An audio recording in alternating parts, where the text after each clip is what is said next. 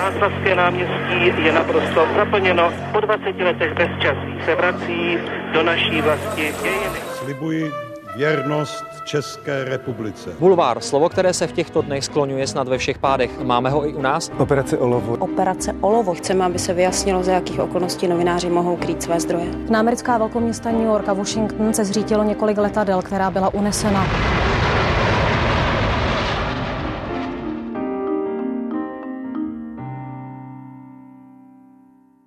Na olympiádu do Pekingu, přes Sibiř a Severní Ameriku až do ohňové země, nebo taky z jeho Africké republiky zpátky do Prahy. Tam všude dojel autostopem, o tom všem rovnou z cest psal reportáže. Nejdřív pro MF dnes, později pro měsíčník Reporter, kde své dobrodružné výpravy popisuje dodnes. Nedávno se vydal třeba se synem na fotbalový zápas do Norska a před pár lety taky doslova proběhl Bangladeš. Věnuje se ale taky rozhovorům, ať už podcastovým, časopisovým nebo knižním. A to s lidmi, kteří toho často v životě už hodně dokázali. Hostem backgroundu je novinář, cestovatel a spisovatel Tomáš Poláček. Dobrý den. Děkuji za pozvání. Od mikrofonu vás zdraví Aneta Fraj. Tři generace, tři klíčové etapy české novinařiny s těmi, kteří jsou a byli u toho. Speciální podcastová série pořadu Newsroom ČT24. Generace.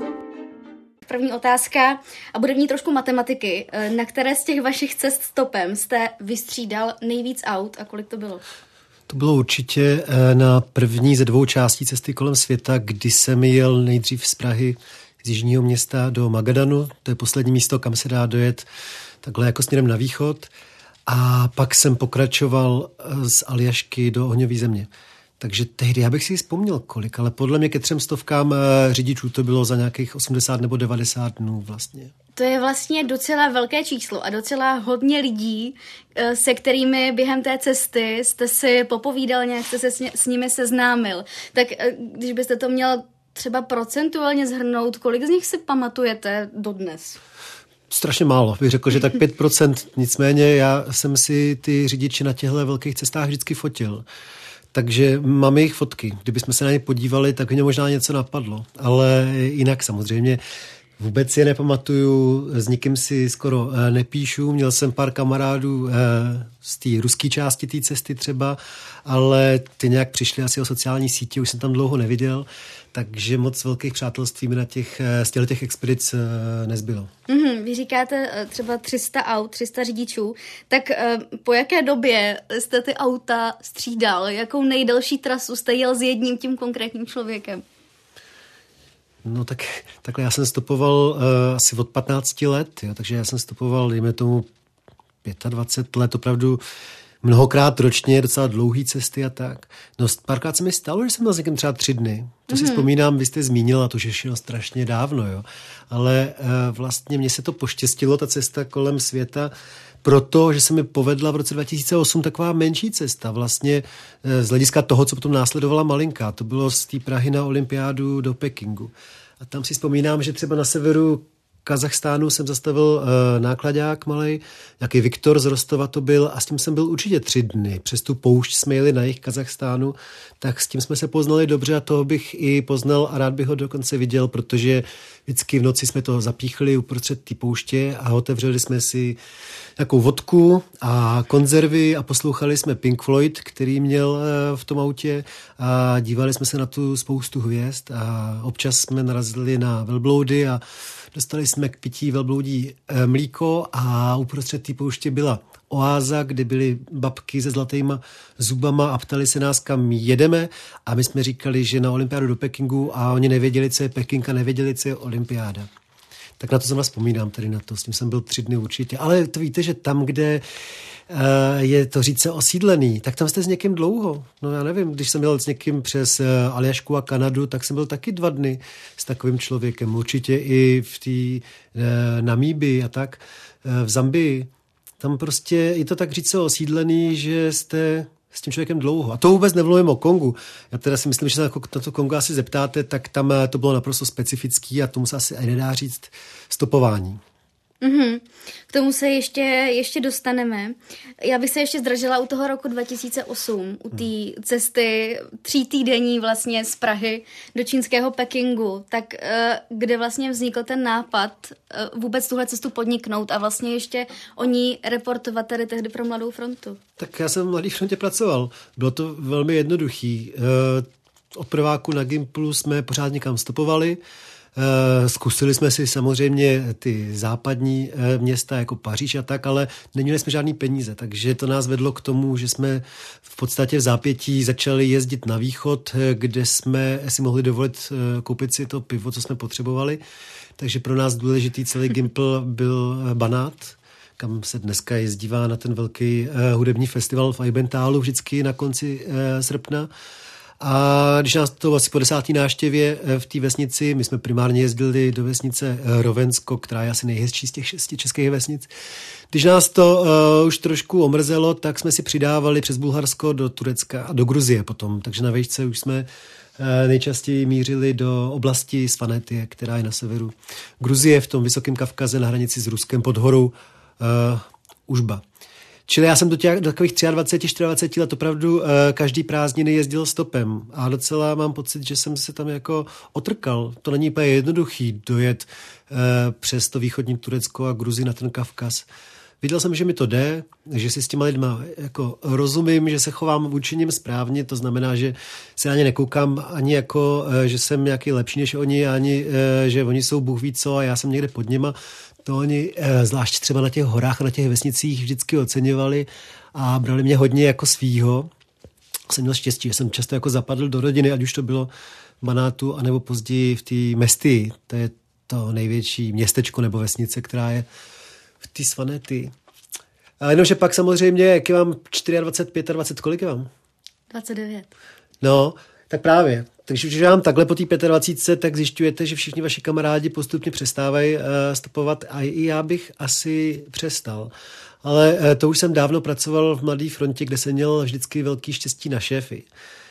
Uh, pracoval jsem v magazínu čtvrtečním, kde jsem střídal reportáže a rozhovory. To jsem si celý život takhle přál, nebýt omezený tím jedním žánrem a ten, tehdy to už byl Martin Moravec, který tam dodnes šéfem Eh, tak eh, byl za to rád a dovolal mi to, abych jeden týden si udělal rozhovor a druhý reportáž. Mně se trošku stejskalo asi po tom eh, stopování. No a když najednou v tom, já nevím, květnu 2008 se zeptal, jestli máme nápad na nějakou opravdu velkou reportáž na léto, jako velkorysou, tak já jsem to spíš legrace navrhl, že jako poměrně zkušený stopař bych klidně dorazil do toho Pekingu a Martin se musel jít zeptat samozřejmě svého šéfa, což je dneska můj šéf, eh, to je šéf redaktor reportéra a tehdy teda šéf eh, Mladý fronty dnes Robert Čásenský a ten v podstatě okamžitě to odsouhlasil, jako říkal, že když si na sebe dám pozor, když se mi nic nestane, když mu to slíbím, eh, tak ať si jedu s pánem Bohem. No, tak já jsem prostě jenom spojil jako vždycky příjemný s užitečným a zařídil jsem si výzum do Ruska a do Číny a jako obvykle jsem šel někam na Opatov nebo na Háje a šel jsem na toho stopa. A hrozně mě to tedy překvapilo, že to šlo doopravdy velmi snadno. A jak jste říkala, já jsem asi za 22, za 23 dnů byl v Pekingu na olympiádě, ačkoliv jsem si dal třeba 2-3 dny pohov někde cestou. Mm-hmm. Co vlastně bylo před tou, vy jste to zmiňoval, co bylo před tou cestou, ale potřeba eh, konkrétně zařídit, protože vy jste to všechno zařizoval docela narychlo, pokud se nepletu. Víza. Před... Já nic nepotřebuju než víza. Tehdy bylo dobrý, že se rozjížděla ta možnost na dnesu dělat nějaký pohyblivý mapky. Jo. To si myslím, že je základem toho úspěchu relativně těch mých cest, že do té doby to nebylo úplně obvyklé a najednou čtenáři dnesu dostali každý třetí nebo čtvrtý den článek z té cesty a koukali se na toho pajduláka na mapě, jak online uh, přijíždí Saratov, Voroněž, Kazachstán a to je, myslím, tehdy uh, bavilo, což mi umožnilo potom abych vyrazil na tu největší cestu, která byla na ty dvě etapy a vlastně měla obkroužit celý uh, svět. Mm-hmm. Eh, já když jsem se ještě dívala tady právě na ty vaše eh, články z toho roku 2008, tak třeba na webu i dnes, tam byl opravdu každý den jeden článek, tak jak se vlastně z takhle pohyblivé cesty píšou ty texty takhle to, často? To, to, to mě připadá neuvěřitelný, že bych zvládal, myslím, že to bylo třeba jednou za tři dny, ale, Podle data ne, te, ale možná, tehdy možná jsem měl opravdu nějaký satelitní telefon, myslím. A normálně jsem to diktoval Uh, nějakým asistentkám uh, do Mladé fronty. A to i s tím, že jsem říkal čárka a tečka. A ty řidiči na mě často koukali jako na blázna, protože jsem říkal, právě jsem v Kazachstánu, tečka. Je tady krásně, čárka, ale, a takhle jsem měl to tečka čárka. A oni si mysleli od té doby, že nejčastější český slovo musí být tečka a uh, čárka. Takže to vznikalo tímhletím poměrně komplikovaným způsobem, že jsem to diktoval. No a vlastně v Kazachstánu potom vy jste sám dával uh, místním novinám rozhovor. Jak se o vás Kazaši dozvěděli, že teda nějaký český novinář stopuje uh, jejich zemí až do Číny? Normálně řidič. Ježíš, to je tak dávno, já se to vzpomínám, ale no, že i na tu noc předtím. Já uh, jsem vždycky měl vynikající zkušenosti s Rusama. Uh, vždycky se mi tam jako uh, líbilo mezi něma, byli nesmírně pohostinní a tak, ale teda zrovna tu noc předtím byla jaká strašná. A co to mohlo alkohol, ale jsem dojel někam už doprostřed stepy, kde nic není vlastně a začalo pršet a já jsem neměl stan a byl tam něco jako, já nevím, motorest malý, který ale zavíral. A vycházeli z něj dva docela ožralí chlapy a říkali, pojď k nám přespat kousek, který odsud máme daču, jakože mají chatičku u jezera. A já jsem říkal, perfektně, jestli máte teda střechu nad hlavou, tak to se mi hodí, já s váma tam zajedu. Tak mě hodili někam mimo tu silnici ve stepy, mě hodili k jezeru a chlastalo se dál. A to já jsem vždycky jako hrozně rád se přidával, že to, bylo, to mě vždycky na tom bavilo. Oni e, lidi někdy myslí, že jsem nějaký dobrodruh a to jsem nikdy nebyl, ani jsem nechtěl být, ani jsem to o sobě neříkal. Já jsem nikam e, nechodil do džungle, že bych se prosekával mezi trnama a bojoval s hadama a šelmama, ale jsem vždycky měl největší radost z toho, když jsem s nějakým svým řidičem potom zakalil trošku. No a tady jsem to teda poštěstilo u toho jezera, byl nádherný večer a jsme vypili další spoustu nějaký vodky a piva bylo to krásný, že oni se ožrali opravdu extrémně a jeden z nich potom přišel na politiku a to se nemělo stát, protože mě to bylo úplně ukradený, ale tehdy se tady řešila nějaká možnost výstavby amerického radaru. A to byla věc, která ho evidentně extrémně štvala.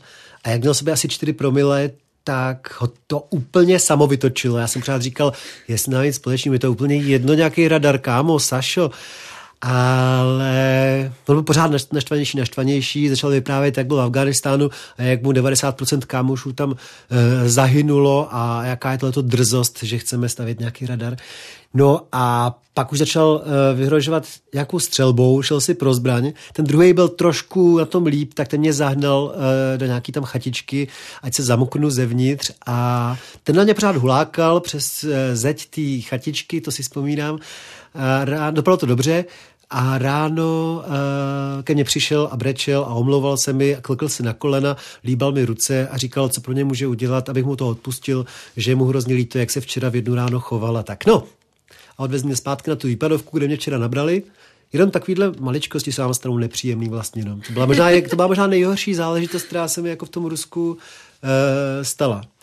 A bylo mu to fakt líto, chudákovi, Sašovi. No a druhý den jsem čekal docela dlouho, to byla taková fakt já nevím, jak se tomu říká, prdel světa, nebo uh, uprostřed ničeho to bylo.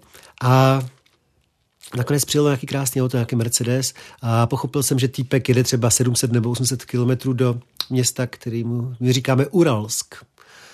A to je na severozápadě eh, Kazachstánu. Až mě tam vezme sebou, že převáží jako spousta lidí hezký auta z Německa a takhle do toho Kazachstánu, tam je střelí zase. No a to byl kluk, který byl podle všeho jako úspěšný nějak a tak už cestou byl nadšený že z mý cesty a že někoho veze do Pekinu tak uh, už se s tou obvolával svoje kamarády a že mě musí prodat někam do nějaké redakce, tak přijel, přijela pak paní z Diazapomu, Diazapom Uralský, nebo jak se to. A podle mě to Mladá fronta nebo i dnes nechal tedy přeložit, protože to byla prča. Já docela rusky jako rozumím nějaký základní uh, věty a tak, ale samozřejmě nejsem schopný dát celostránkový rozhovor. Takže uh, ona se něco zeptala, já jsem si odpověděl podle svýho. Většinou jsem jako říkal, že tam mají úplně neuvěřitelně krásný ženský a taky jako vynikající pivko a samohonku a prostě jsem si mlel eh, a pak jsem byl v šoku, že to opravdu teda vyšlo. No, takže takhle jednoduše že zase nějaký úspěšný týpek jede do Uralsku, kde bydlí, tak má spolužačku, která studovala žurnalistiku, tak ji zavolá a oni jsou rádi, že mají takovýho exota. Podle mě tam vyšlo spousta takových blábolů, ale to je úplně jedno. Byla, byla sranda. Novináři mě pak vyvezli až na výpadovku a pokračoval jsem dál směrem, mm. směrem uh, do té mm. kazašské pouště. No. Mm. no pojďme ještě teda k těm dalším cestám. Vy jste tu knihu, kterou jste vlastně sepsal o té uh, africké cestě stopem, tak jste ji nazval, nebo v tom názvu je napsaný poslední stop Afrika. Afrika. Tak opravdu je to, byl to poslední stop pro vás? Mm.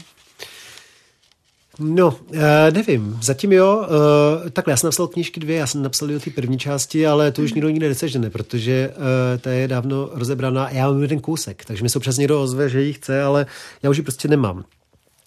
Tu druhou ještě mám, kdyby někdo chtěl, tak mi ji měním za flašku vína. Mám to usí, máme v garáži v Krči, můžu jich pár přivíst. Uh, Mama mě to prosí každý 14 dnů, abych si nějaký ty knížky odvez. Ještě je tam možná 100. Uh, No, co jsi se ptala? Jestli to byl opravdu poslední stop pro vás už. Tady, jsem si, to mysl, tady jsem si to uh, myslel, protože já nechci, ani když jsem nechtěl právě budovat svoji kariéru na tom, že jsem nějaký stopař. Jo. Já jsem jako novinář, že pro mě stejně důležitý a důležitější bylo vždycky psát eh, jako ty rozhovory, dejme tomu. Tohle to byla jednou za pár let taková jako odměna pro mě, že si můžu prodloužit uh, mládí. A taky jsem si říkal, že jako kam dál? Já jsem objel svět, jo, co dál, jak to natahovat? To už nebude nikdy tak jako uh, zajímavý. Taky uh, to bylo těžký, ten poslední stop přes tu Afriku. A co, což jakoby nejde. Uh, že to bylo těžký, jako přežil jsem to, tak to je, uh, to je základ. No a říkal jsem si, že taky blbý mezi tou čtyřicítkou třeba, já nevím, padesátkou stopovat, člověk jako není ani starý, ani mladý, není to moc vtipný a tak. Ale jako já nevylučuju, že až na něbe vidět to stáří, tak to za sebe je vlastně vtipný a zajímavý a že v tom případě bych se e, k tomu vrátil. Prostě čekám, až opravdu zešedivím a v tu chvíli e, bych vyrazil. Protože upřímně řečeno, opravdu nejsem typ, který by nutně potřeboval jezdit stopem, ale po těch pár letech se člověku zasteskne, třeba po takové noci, o který jsem vám vyprávěl, že člověk poslouchá ty Pink Floydy uprostřed uh, pouště. Ono hezký to bývá i když jste uh, na Vysočině, ale na té poušti to taky není špatný. Mm-hmm. Takže jo, já bych řekl, že pokud uh, můj časopis, ve kterém pracuji, reporter, ještě pár let vydrží a já budu fakt šedivější, tak se nabídnu, že udělám vtipnou reportáž, jak jsem jel na nějaký úplně nový místo uh, oholy a šedivej a neudržít, ne, neschopný udržet uh, moč a vzpomenout si na různ, různá slova. Vy jste mluvil o tom, že ta cesta byla náročná, tak já bych se u toho ještě chvilku zdržela. Co tam pro vás bylo nejtěžší? Bylo to třeba, jste zmiňoval to Kongo, nebo potom na konci ta malárie? Tak malárie se stane. Mě pro ně bylo, eh, no to, to spousta eh, cestovatelů samozřejmě zažila, který byli v, ať už v Africe nebo eh, v jeho východní Asii. Pro mě ze všech těch mnoha zemí, který jsem samozřejmě nikdy nespočítal, ale který jsem díky té práci a díky těmhle těm článkům o stepování mohl projet, tak nejtěžší bylo jednoznačně to Kongo, respektive to spodní větší Kongo, Demokratická republika Kongo jak říkám, tam to nebyl ani stop, protože jsem se dostal do situace, kdy jsem byl jakoby v pasti, že mě nějaký zase úspěšný a bohatý poměrně člověk v relativně slušném autě dokázal dovíst docela hluboko eh, do té džungle, a tam eh, skončil a nechal mě tam a já jsem se ho zeptal, kde začne nějaká asfaltka. On říkal, že už nikde. A já jsem tam začal teda čekat, až pojede nějaký auto. Většinou jelo třeba dvakrát, třikrát denně nějaký auto. Byl to kamion, který byl ale v, úplně přeplněný lidma na střeše, vevnitř. A tímhle kamionem já jsem za prvý jsem si vždycky musel nějak domluvit cenu, takže jsme se dohodli, že mě hodí třeba, já nevím, za 3-4 dolary. U mnoha z nich potom se to různě zvedalo, to bylo nepříjemný i lidsky, ale hlavně jsme se trmáceli extrémně pomalu. Ale tak pomalu, že si to nedovede nikdo představit, že jsme někdy ujeli za den třeba 30 kilometrů jenom. A vy opravdu sedíte buď vzadu v té uh, korbě, kde je s váma spousta těhotných žen a malých dětí a starých babiček a dědečků a zvířat domácích a tak dále. A nebo sedíte nahoře na té e, střeše, na té plachtě a takhle se přesouváte a každý dva, tři kilometry ten kamion zapadne. A nemůže jít dál, takže vy musíte za prvý buď vylejvat ty obrovský kaluže až jezera, které jsou před váma a které vám zabraňují v tom průjezdu, nebo musíte mačetama vysekávat nějaký objížďky a takhle se sunete. No, já jsem prostě si naplánoval, protože jsem vždycky jezdil jako úplný pankáč bez velké přípravy, tak jsem si naplánoval na Kongo tři dny a nakonec jsem asi po 22 dnech ujel do poloviny toho Konga, kde jsem narazil po strašně dlouhé době na bílé tváře. To byli nějaký členové uh, ozbrojených složek OSN, taky mírotvorci, který byl úplně vyjevený, co tam dělám v tom městě Kananga. Dlouho mi nevěřil, že jsem přijel tou cestou, kterou jsem přijel, kterou asi málo který eh, běloch eh, jezdí, protože je to dost pakárna. A já jsem, jenom kdyby to někdo chtěl vidět na mapě, já jsem vlastně vyjel eh, do Konga pod městem, který se jmenuje Lubumbashi. Takže jsem měl pak jako tu cestu z Lubumbashi do do prostředka té země, do té Kanangy a oni řekli, že mě nedovolí dál ani pokračovat, protože dál by to bylo ještě těžší, třeba kvůli nějakými přírodním podmínkám, já nevím, záplavy nebo něco takového, tak by mě vypršela platnost víza. Říkali, že se mám počkat pár dnů a že mě svezou uh, nákladním letadlem do na, na severozápad do hlavního města Kinshasa. Takže nakonec jsem měl sám v nákladním divadle s jedním uh, nákladním uh, letadle, s jedním uh, náčelníkem kmenovým. Mm-hmm. Se byli jediný dva, zase v tom letadle byli různý uh, kozy, mrtví a tak dále. A takhle. Takže nakonec jsem si vlastně možná i stopil uh, nákladní letadlo OSN a to mě za hodinku a čtvrt převezlo do strašně hnusného města samozřejmě, který se jmenuje Kinshasa, ale se kterého naštěstí už se rychle přes řeku Kongo dostanete do Brazzaville, do toho druhého Konga, který je taky pro cestování velmi těžký, ale oproti tomu, co jsem zažil v Demokratické republice Kongo, už to bylo mnohem veselější. Už tam fungovala elektřina a ledničky a bylo studený pití a občas se na vás někdo usmál. A tak tam už mě to potom šlo líp. A to vůbec nemluvím o Gabonu třeba, to už jsem si připadal, jako že jsem v Evropě. Jak vlastně tady v těch podmínkách, které vy popisujete, jste pak ještě nacházel vůbec energii, nebo jak v takových podmínkách psát ty texty eh, pro toho reportéra?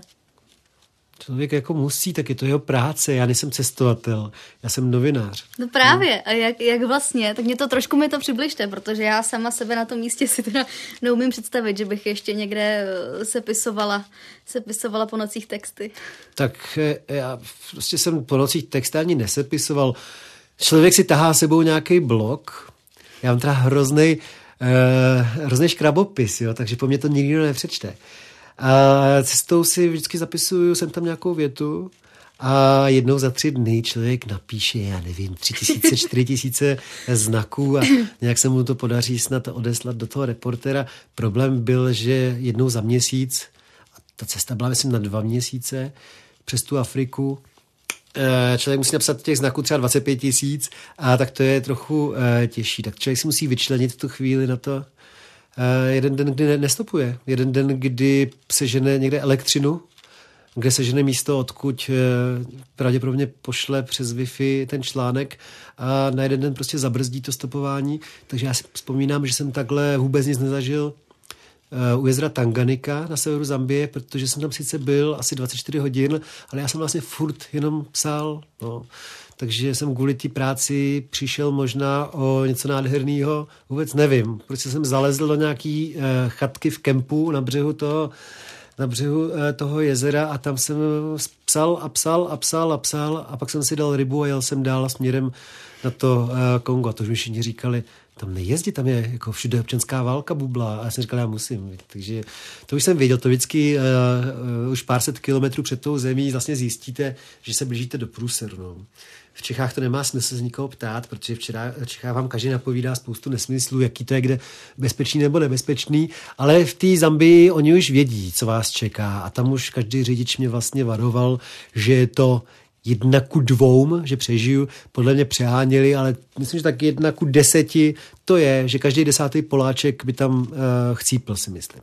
Za ty tři týdny, který jsem uh, absolvoval přes tu polovinu uh, Konga. No a tady jste ty texty taky ještě diktoval, nebo už jste používal notebook, nebo jak se dostávali do, reakce, používal do notebook, ale samozřejmě já jsem se ztrácel často naštěstí doopravdy. Já jsem v situaci, kdy když to nepošlu ve středu, tak to můžu poslat v pátek. Jo. Takže to se stávalo, potom vypadával jsem samozřejmě bohužel z té uh, online mapy, takže lidi měli třeba strach, kde jsem, protože jsem byl tři dny zaseklý na jednom místě a tak dále. Jo. Ale jediný nervy jsem měl uh, ohledně papírového reportéra, protože tam ta uzávěrka se nedá posunout. Jo. Takže bylo jasný, že do tiskárny jdeme ve čtvrtek a já jsem v úterý uh, ještě si nebyl jistý, jestli se ženu elektřinu, protože jsem byl v tom Kongu, kde často elektřina nebyla, nebo vypadávala, nebo bylo jenom pár hodin denně, a wi No, takže z toho jsem měl větší nervy než eh, z, z čehokoliv jiného, jestli tu závěrku stihnu. No. Člověk pak začne že, šílet, začne otravovat všechny ve svém okolí. To asi já jsem kle, klekal na kolena, až jsem prosil, aby se hnali wi někde, takže No prostě nakonec to vždycky nějak povedlo, vím, že měl jsem štěstí, všechno jsem to nějakým způsobem mm, přežil. I tu malárii, kterou jsi zmínila, kterou ta cesta vlastně vyvrcholila, protože já jsem to chtěl mít tak hezký, symbolický, že když už jsem startoval ze střelkového misu, což je ten nejspodnější bod v Africe, takže bych dojel na Střelecký ostrov tady eh, v Praze. A to jsem nedal, protože na severu Maroka, už na dohled od Španělska teda, jsem skončil ve špitále s docela těžkou malárií, kde jsem eh, hodně halucinoval a hodně jsem eh, na tom byl špatně, ale protože mám skvělý kolegy, tak přijel jeden kolega z reportéra a staral se o mě a zlanařili moji přátelé a kolegové tam někoho z konzulátu, hodně, hrozně hodného pána, který taky přijel. Takže se jim povedlo mě dostat na nějakou kliniku v tom rabatu, kde mě z toho po třech, čtyřech dnech eh, dostali. V souvislosti s tím, co všechno říkáte, teď teda mluvíte o malárii, tak co tady na ty vaše cesty stopem tehdy říkala rodina? Tak vždycky s tím byl nějaký problém, ale je, to, to, víte, že nikdy neměla eh, třeba moje žena radost z toho, že na tak dlouho uh, odjíždím a taky vzhledem k tomu, že v té době jsme měli uh, malé děti, Eh, nebyla nikdy podle spokojená s tím, co jsem o tom napsal, protože že já si zakládám na tom, že to je trošku jako nadřeň a sranda, takže právě jsem popisoval třeba i ty spory, které jsme měli před tím odjezdem. Já na druhou stranu jsem jí pořád vysvětloval, že to je práce. A pořád si myslím, že to tak bylo, že vlastně i eh, tady na tom dnešku je vidět, že byste si mě nepozvala, kdybych to uh, neprojel. A to je taková spíš sranda, spíš do toho, že jsem napsal z uh, těch cest uh, dvě knížky, které jsem docela šikovně uh, speněžil, protože jsem je uh, vydával přes uh, Hit Hit a na obě jsem sehnal docela dost peněz. Takže si vzpomínám, že když jsme vybrali peníze na tu knížku o té Africe, tak jsem byl nejbohatší ve svém životě a tehdy jsem si třeba mohl dovolit vzít celou naší rodinu na měsíc na dovolenou Eh, do Indie, na což bych jinak neměl. Takže to myslím nakonec vždycky zpětně uh, pochopila. To bylo, mm. to bylo logický. Každá, uh, každá asi milující partnerka by měla jako nějaký výhrady, že ten člověk jede na, zvlášť tím punkovým stylem, kdy si nezjistí, jaká je tam bezpečnostní situace a tak dále, protože moje příprava vypadala tak, že jsem se zeptal na Facebooku, jestli máme jít východem nebo západem Afriky a že ať dá ten, kdo chce východ srdíčko a kdo chce eh, západ eh, palec. A bylo to 4-3 pro srdíčka, tak jsem jel tím eh, tím západem. Kdyby vyhráli palce, tak bych nejel takhle nebezpečnou oblastí, jako bylo, jako bylo to Kongo. Takže za to vlastně můžou srdíčka. Za to můžou srdíčka. Ještě mě napadá jedna otázka eh, právě směrem i k těm reportážím, jestli jste někdy zvolil třeba schválně složitější cestu nebo složitější podmínky během, během toho stopování, aby to bylo lepší jako pro tu reportáž. No určitě. Hmm. I tohle přece, eh, a to jsem teda nevěděl, ale já jsem si zvolil výrazně těžší cestu, když, by, když bych jel tím východem, kterým tradičně ty české expedice eh, přes Afriku jezdívají tak eh, vše je to daný tou prací. Když člověk má jednou za tři nebo čtyři dny poslat eh, domů článek, tak eh, ono si to nepředstavujte jako nějaký extra dobrodružství, když pořád stopujete. Jo? To prostě nasednete do auta, po pěti, šesti hodinách třeba z něho vystoupíte, dáte si někde já nevím, cigáro a kafe, jdete zase na stopa. Já třeba absolutně nerozumím, když jsem jel Mexika dolů, tak, nebo pak, když jsem jel přes tu frankofonní oblast Afriky, eh, tak já jim skoro vůbec nerozumím, takže ani si nemáte moc o čem co podrobně eh, vyprávět, tak eh, je to nuda vlastně pro toho čtenáře. Takže když už se blíží to datum, kdy mám odevzdat článek, tak já prostě musím něco zažít. A proto si vyberu uh, klidně nějakou nebezpečnou situaci, že půjdu v noci uh, do nějakého města, do centra, jenom aby se mi něco stalo, no, tak musím mm, mít nějaký uh, zážitky, protože ten čtenář, ten článek je mnohem důležitější než všechno ostatní. Znovu opakuju, že nejsem uh, dobrodružný cestovatel, autostopař, ale jsem novinář. Bez toho psaní by to asi nemělo žádný velký význam pro mě. Není to pro mě droga, mm-hmm. že bych potřeboval nutně cestovat do exotiky a, a ještě k tomu stopem. Mm-hmm. Po Čechách jsem nestopoval dobrovolně tak 30 let, myslím. Pojďme teda ještě vlastně úplně na začátek uh, vaší kariéry. Mm-hmm. Co bylo pro vás první, co byl ten první dětský sen? Bylo to to cestování nebo novinařina? Eh, no tak já jsem se narodil za komunismu. Já jsem myslel, že cestovat eh, se vlastně nikam uh, nedá. Tak Ale snít se o tom dá. Snít se o tom dá. To vždycky říkám, děda mi pouštěl Šimka s Grossmanem a oni zpívali jednu písničku. Nejkrásnější hvězdy hoří ve Splitu, tak jsem měl takový svůj životní sen, že se jednou podívám Dneska už po několikátý mluvím o těch hvězdách, no. Takže se na ně podíváme z toho splitu, to jsem si přál. Ale chtěl jsem být sportovní komentátor. Miloval jsem uh, sport, takže to jsem od první třídy tvrdil, že jednou budu něco jako Robert Baklář nebo Štěpán Škorpil nebo nevím, kdo tam byl, Petr Vichnar, už tehdy, abych zmínil ty dosud žijící. To byl můj sen.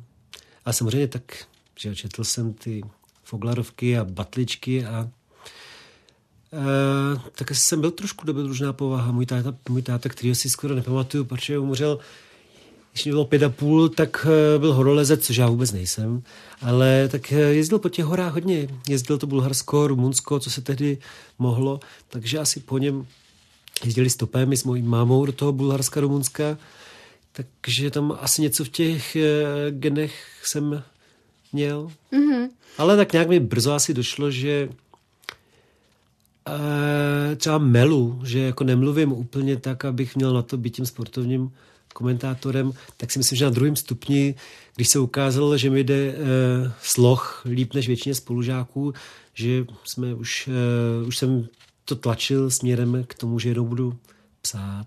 Měli jsme e, školní časopis, který byl dobrý, Měli jsme tam zajímavý respondenty, měli jsme tam třeba i toho Jaroslava Foglera zmíněného a tak, takže jsme zbudili tehdy jako 12-letý, 13-letý kluci rozruch docela. Zvali si nás, jako jste si pozvala vy mě, tak nás si pozvali třeba do televizního pořadu, který tehdy se jmenoval Pionýrská vlaštovka, kde jsme o tom měli vyprávět, jak si takhle malí kluci dělají takový pěkný časopis. Takže vždycky v této souvislosti vzpomenu na svého tehdejšího největšího kamaráda, se kterým jsme se dávali v lavici a který to dělal se mnou a jmenuje se Michal Trunečka, taky v souvislosti s tím, že jeho maminka učila celý život na fakultě žurnalistiky. Takže když jsem se potom hlásil na žurnalistiku, tak ona mě poradila, ať si tam přidám tenhle ten školní časopis e, jako praxi a to mi zvýšilo počet bodů a nakonec na tu žurnalistiku teda vzali. Takže jsem pak eh, k té mamince svého nejlepšího kamaráda Trunečky eh, chodil jeden rok dokonce, stejně jako moje maminka k ní chodila, je to takový provázaný eh, na tu žurnalistiku. Mm-hmm, takže asi i vaše maminka vás ovlivnila v tom, co jste se jednou rozhodl dělat, nebo ne? Tím, že taky studovala žurnalistiku. No, já nevím. Moje máma celý život se věnuje bydlení a architektuře. Mm-hmm. Moje máma dodnes píše, ale tohle je její odbornost a to s tím, co dělám já, nemá jakoby moc uh, společného. Tak byl jsem zvyklý na to, že máma něco píše a že doma dělá korektury a tak. Ale nevím, že bych tomu nějak extra, extra tlačila, ale tak hodně četla. Že jo. Já můj uh, potom otčím když mě umřel táta, tak uh, pak moje máma si našla uh, skvělého člověka, s kterým je dodnes.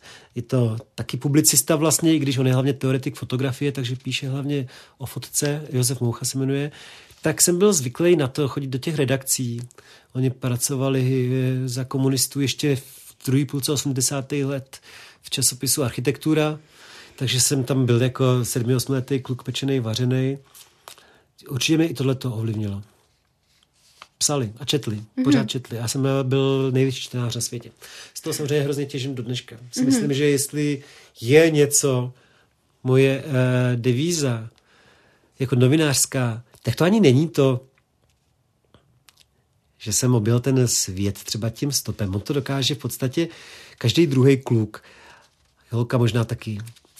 A tam snad jako jistá cenost na tom je, že jsem k tomu vždycky přistupoval jako s humorem, že od začátku jsem to nepojímal jako, že dělám nějaký hrdinský čin, ale že jsem vlastně pako, který se chová eh, komicky až nezodpovědně a že je to jako průjezd kdy fakt nevíte, co máte od hlavního hrdiny toho, pří, eh, toho příběhu čekat, protože ani on to neví, kde přesně je, proč tam je a co bude dál. Jo. Tak to byla ta výhoda, eh, že to bylo takhle, eh, takhle jako koncipovaný ode mě, naprosto přirozeně, protože takový jsem, nejsem zorganizovaný typ, doopravdy vždycky jsem miloval to, když jsem mohl, jak říkám, zakalit třeba, jo, takže jsem ani moc plánovat nemohl, to jsem se těšil vždycky nejvíc a tak dále. No, ale jestli mám něco, eh, co na mě možná některý čtenáři oceňují, tak snad z, těch, eh, z toho kvanta knížek, který jsem zvlášť v tom dětství a době dospívání přečetl, tak by mě něco zbylo a mám eh, snad nějaký dar, když mám dobrý den a když chytnu nějakou tu flow, napsat nějaký rytmický, rytmický a melodický pěkný text, jako no, který se poměrně pěkně čte a to by mi asi jen tak nebylo dáno nebyt tam ten velký knižní background. Mm-hmm. Jak jste se vlastně potom v tom roce 2000 dostal do té mladé fronty? No, to je všechno strašně jednoduché. Já jsem dopravdy studoval uh, žurnalistiku v té době a byla doba, která se s dneškem, vlastně, kolik, 23 let přesně, když jsem dostal smlouvu v Mladé frontě. No. Uh, byla doba, kdy tam těch lidí bylo doopravdy jako psů. Moje první pracovní pozice byla pro dnešní mladý novináře třeba úplně nepochopitelné. Já jsem byl hudební specialista na Prahu. Pracoval jsem v pražské příloze Mladé fronty a na starosti jsem měl první rok hudbu. Chodil jsem po klubech, Taky to bylo zajímavé, protože od té doby mám spoustu kamarádů, vlastně se to se mnou, se mnou táhne z těch tehdy jako úspěšných známých klubových kapel, který hrajou dodnes. Tak za to jsem vlastně rád, že od té doby jsme velký kamarádi, eh, já nevím, například eh, s vypsanou fixou a s takovýhlema eh, kapelama. No, že vlastně to bylo super, že tady jsme se intenzivně poznali a zrovna s tím Mardím nám to vydrželo a do dneška bych řekl, že jsme fakt dobří eh, přátelé. Mm-hmm. Vlastně hodně z těch rozhovorů, eh, které vedete s osobnostmi, tak eh, se týkají umělecké branže, nebo respektive ti vaši respondenti jsou z, tě, z té umělecké branže, tak je to prostě nějaké odvětví, které vás táhne?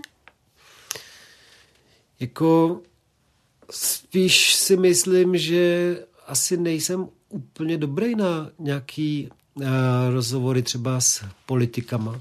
Víte, že bych si to uh, rád zkusil častěji. Já jsem občas uh, dělal různé premiéry a tak, ale vždycky to vedu tak jako dost osobně a snažím se to dělat jako jinak, že ty rozhovory jsou takový hodně o životě spíš než o uh, nějakém schvalování rozpočtu na příští rok. Ale jo, vlastně je to pro mě hrozně fajn, když si můžu jednou za čas udělat někoho, jako je lékař. Ostatně vy jste zmínila, že eh, jsem udělal i dvě knížky, tak mm-hmm. jedna z nich je s mhm. lékařem. Jedna, z, jedna z nich byla s kardiochirurgem uh, Janem Pirkem.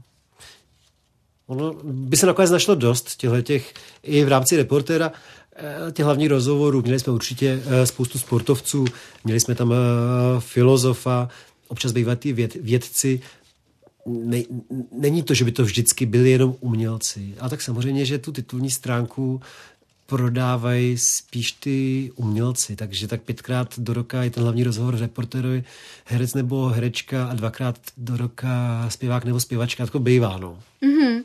Vy děláte taky podcasty. V čem vlastně vidíte, dejme tomu třeba výhody toho podcastového rozhovoru oproti tomu psanému? No, to spíš bylo zleknutí, protože když začal covid, tak my, jako asi spousta jiných eh, podobných časopisů, a soukromých médií jsme okamžitě během měsíce přišli o spoustu peněz.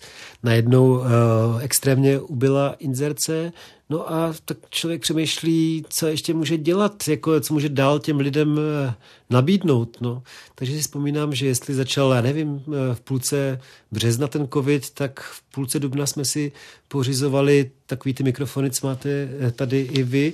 No a z toho leknutí jsem to mm, začal dělat, abych třeba se to jednou i naučil, abych měl třeba jednou i co nabídnout, kromě toho psaní a aby si taky popovídal s těma lidma častěji než v těch předchozích letech, protože jsem měl takový pocit, že je člověk překročil tu čtyřicítku, takže je takový smutnější trošku, jako občas jsem cítil, že mám jenom nějaký deprese a někdy se mi zdálo, že si málo povídám s lidma, člověk už nechodí eh, do hospod třeba tolik, jako chodíval, dokud neměl děti a tak, no. Tak eh, to jsem dělal do toho časopisu dva, tři články, maximálně čtyři měsíčně a měl jsem radost z toho, že ten podcast si můžu dělat eh, podle takové frekvence, jakou uznám za vhodný a tím pádem si i popovídat, že si pozvu lidi, kteří mě baví a mám je rád a budu s nimi hodinku a půl sedět takhle, jako spolu sedíme my dva. No, takže to byly ty důvody a najednou koukám, že to už je docela dlouho, no. že to je třeba dva roky? No, možná už je to tři roky. No, vidíte, a ještě jsem se to nenaučil, ale dělám to pořád a třeba se to naučím jednou. Mm. Ještě možná k těm knižním rozhovorům, to je zase úplně jiná práce. Vy jste tady zmínil, že jste vydal dvě knížky, jednu s Janem Pirkem, druhá je eh, s Lacem Déčím. Mm-hmm. Tak eh, pro představu, pro představu našich posluchačů, diváků, jak vlastně dlouho, eh, dejme tomu, když si vezmu třeba Lace Dečiho, jak dlouho taková knížka, knižní rozhovor vzniká. Ať už od té doby, té přípravy, potom vlastně jak dlouho s tím člověkem vůbec trávíte ten mm. čas, abyste byl schopný to vlastně potom dát do té knižní podoby. Každý ten příběh je jiný. S Lacem Dečím jsem strávil jenom deset intenzivních dnů. My jsme se už trošku znali. Už jsme spolu dělali o pár let dřív eh, nějaký článek eh, do reportéra. E, oběma nám to sedlo, ten článek se asi povedl a tak když se Lacovi blížila osmdesátka, tak asi ne jeho, on na to není jako typ, ale jeho příbuzný napadlo, že by bylo hezký udělat k tomu, eh, k těm 80 letům nějaký knižní eh, rozhovor. A právě protože Laco už si docela oblíbil mě asi a věděli ty jeho synové třeba, že psát s ním bych dovedl, tak jsme vymysleli, že pojedu na 10 dnů k Lacovi domů, což je v Connecticutu, což je teda, nevím, dvě, tři hodiny vlakem nad New Yorkem u moře. Takže my jsme spolu strávili opravdu intenzivních e, deset dnů, kdy Laco vždycky ráno v půl šestý vstal, zatroubil na svoji trumpetu a pak jsme až do půlnoci, já nevím, chodili se potápět a na ryby a Eh, byl, byl tam můj syn, tehdy čtyřletý, ale co ho vychovával, zakázal, zakázal mu elektroniku a učil ho vařit na ohni lokše a tak dále. Takže tímhle tím stylem my jsme byli pořád spolu a ta knížka zachycuje těch deset dnů, během kterých on samozřejmě vzpomínal na ten celý svůj předchozí život. No a pak, jak to dlouho píšete, to záleží na vaší rychlosti. Já jsem to psal potom tak dva měsíce. Mm-hmm dva měsíce a bylo aby to vyšlo k těm 80. nám. Já mm. to nebyl, když to vyšlo. Já jsem byl v té Africe zrovna, takže za mě se na autogramiádě podepisoval právě ten tehdy už možná pětiletý syn, který to celý absolvoval se mnou, mm. což bylo úplně perfektní, protože se jako uh, taková ta nit prolíná tím příběhem a tak to jako hezky zličťuje, že na té knižce se myslím ukazuje, jak zpočátku ten Laco může působit jako obrovský uh, hrubián a myslím, že ke konci už ten čtenář pochopí, že on je strašně citlivý, hodný, inspirativní, fajn člověk. A mimo jiné, on pořád ještě koncertuje a abych to správně spočítal, mu bude 86 let a pořád jezdí ty dlouhatánský šňůry, kde je schopný dát třeba za dva měsíce 50 koncertů. Mm-hmm. Tam se dá počítat s tím, že bude koncertovat až do toho posledního momentu. Mm-hmm. Jan Pirk, eh, to bylo něco trošku jiného, ale zase nám do toho zasáhla neuvěřitelná náhoda. My jsme se dohodli, že spolu rok budeme eh, běhat, protože oba dva eh, běháme. Jsme se dokonce i pořádně seznámili na maratonu v New Yorku 2014, protože jsme oba šetřiví asi, nebo jsme chtěli šetřit a byli jsme v New Yorku sami, tak jsme si řekli, že ačkoliv se moc neznáme, takže si vezmeme dvojlužák místo dvou jednolužáků. Takže tehdy jsme se kamarádili, protože jsme nějaký tři, čtyři dny bydleli e, spolu a zaběhli jsme si spolu ten maraton. Dokonce jsme v tom obrovském kvantu běžců běželi třeba 15 kilometrů opravdu bok po boku, nějakou náhodou. Si myslím, že na nějakým 22. Eh, jsme se potkali a do 36. jsme teda spolu běželi, kecali a tak. Takže jsme o sobě věděli dobře, znali jsme se a dohodli jsme se. To zase ne, že by já nějak strašně chtěl, nebo Honza Pirp nějak strašně chtěl, ale, ale chtěl nakladatel, chtěl Albatros. Napadlo je to, že by to mohlo jako eh, si spolu sednout, když se známe a oba dva eh, běháme je tam víc podobností. Já jsem vyrůstal vlastně v Krči, kousek od Ikemu mm. a tak dále. Znal jsem od dětství eh, nějakýho příbuzný, jeho neteř bydlela naproti mě baráku a chodila se mnou do školy a tak dále. No, takže nás trošku jako to natlačili, ale tak jsme si říkali, tak proč ne, tak jednou měsíčně si zaběháme spolu 7-8 kilometrů a pak si sedneme u Študáka, on bydlí e, tady v Praze kousek od Ohrady, takže tam nedaleko je taková e, příjemná stará čtyřka u Študáka, tam si dáme pár piv a probereme, co se děje a co se dělo a tak. A s tímhle jsme začali nějak 5. E, března 2020 a zrovna začal ten covid což eh, bylo klíčový pro všechno, protože z Honzy Pirka, který do té doby byl velevážený pan profesor, se po pár týdnech nebo měsících stal vlastně pro polovinu lidí z Losin. Honza se postavil na stranu spíš těch eh, liberálů, kteří říkali, že není dobrý dělat eh, obrovský přísný opatření a lockdowny, zvlášť vzhledem k dětem, byl proti nějakému velkému zavírání škol a kroužků, toho deprimovalo asi nejvíc.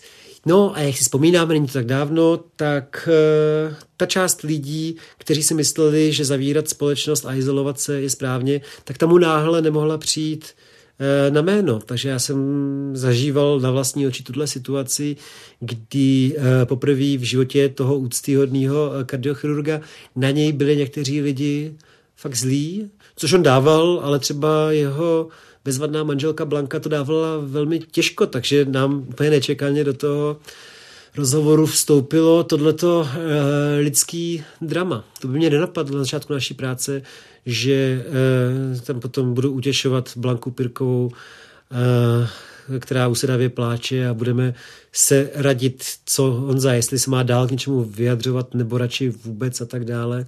To bylo zajímavé, že nám tahle covidová okolnost naprosto nezamýšleně vstoupila eh, do toho knižního povídání.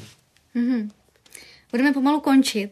Eh, teď jsme zmiňovali teda ty eh, knižní rozhovory, zmínili jsme ty reportáže z výprav autostopem, taky jsem na začátku říkala, že jste běžel přes Bangladeš, tak co bude, co bude dál, co od vás ještě můžeme čekat, čím nás ještě překvapíte?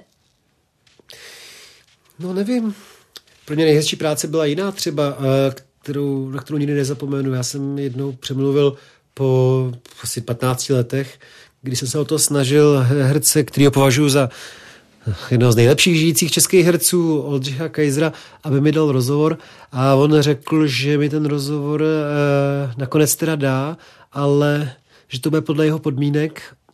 A já jsem se ptal, jaký ty podmínky jsou a on mě úplně natchnul a zároveň překvapil, protože řekl, že by chtěl, aby jsme si udělali pouť společně, aby jsme vyrazili uh, po vyhlazovacích táborech Osvětim a Treblinka. Takže s Oldou Kaiserem jsem měl tu možnost být týden po koncentrácích. Byli jsme opravdu jako dva, něco mezi bezdomovcem a trampem. Prostě šli jsme v nějakých hadrech. Byla kosa, začínal prosinec, bylo takový to šedo a my jsme bok po boku, spíš mlčky, ale procházeli na těch místech těch někdejších plynových komor a vlastně to bylo pro mě jako nejsilnější možná zážitek. něco takového bych si přál ještě dokud pro mě je fakt jako obrovskou radostí, že zatím ještě fungujeme jako reporter, že tam ty čtenáři zůstávají věrní, že máme skvělého šéfa, který dokáže sehnat ty prostředky na to, aby jsme uh, dál uh, fungovali jako papírový, snad hezký měsíčník, tak bych si přál, aby to ještě pár let vydrželo, abych takových věcí uh, zažil víc. A já si myslím, že nakonec to nebude tak dlouho trvat a požádám toho Roberta Časenského, aby mě na nějakou expedici tím stopem uh, přes země, kde jsem třeba ještě nebyl a který by mě lákali, třeba taková ta střední Asie, aby mě uh, pustil. Nikdy jsem ještě nebyl v Japonsku. Mm-hmm. A vždycky mě to tam táhlo, takže bych řekl, že za takový dva roky vymyslím takovou expedici ještě jednu. Myslíte si, že už budete mít šedivý vlasy, jak jste říkal doufám, na začátku? Doufám, doufám.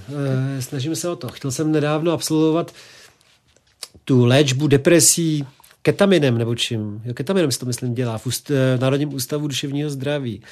Jsem nám zavolal, že bych chtěl to prožít že bych chtěl prožít tady tu jako léčbu, tou drogou. A oni říkali, že musím mít jako ty deprese mnohem větší, než je mám. Tak se snažím od té doby mít co největší deprese a furt nic. Takže takhle se snažím taky co nejrychleji zešedivět, abych mohl si ospravedlnit to, že e, ještě na nějakou cestu takhle mm, na ten východ, jak říkám, přes tu střední Asii, třeba až do toho Japonska, kde začíná podle mě někdy na jaře 2025 Expo v Osace, což není úplně špatný, se tam možná podívat. No, no, tam jednou už bylo v roce 70 a pár Čechů tam tehdy stopem vyrazilo. Jeden z nich je můj eh, taky kamarád, i když teda o dvě generace starší, Zdeněk Toma, fotograf, který se právě celý život zaměřoval hodně na Japonsko a na Himaláje. Ten říkal, že kdybych tam vyrazil, tak by se ke mně přidal v tom Japonsku je mu asi 88, tak možná pak si ještě prostupovat část toho Japonska s devadesátníkem by mohla být prča. Něco takového. Ale jako, jak říkám, ta moje práce nesestává z nějakých exkluzivních dobrodružství, ale musím normálně napsat eh, klasický rozhovor nějaký a co nejlíp a nějakou klasickou českou reportáž. A to je, to, to, to je ten denní chleba. Tak vám přeju, ať se vám daří. Děkuji moc, taky. že jste přišel do backgroundu. Hezký den. Děkuji. Díky.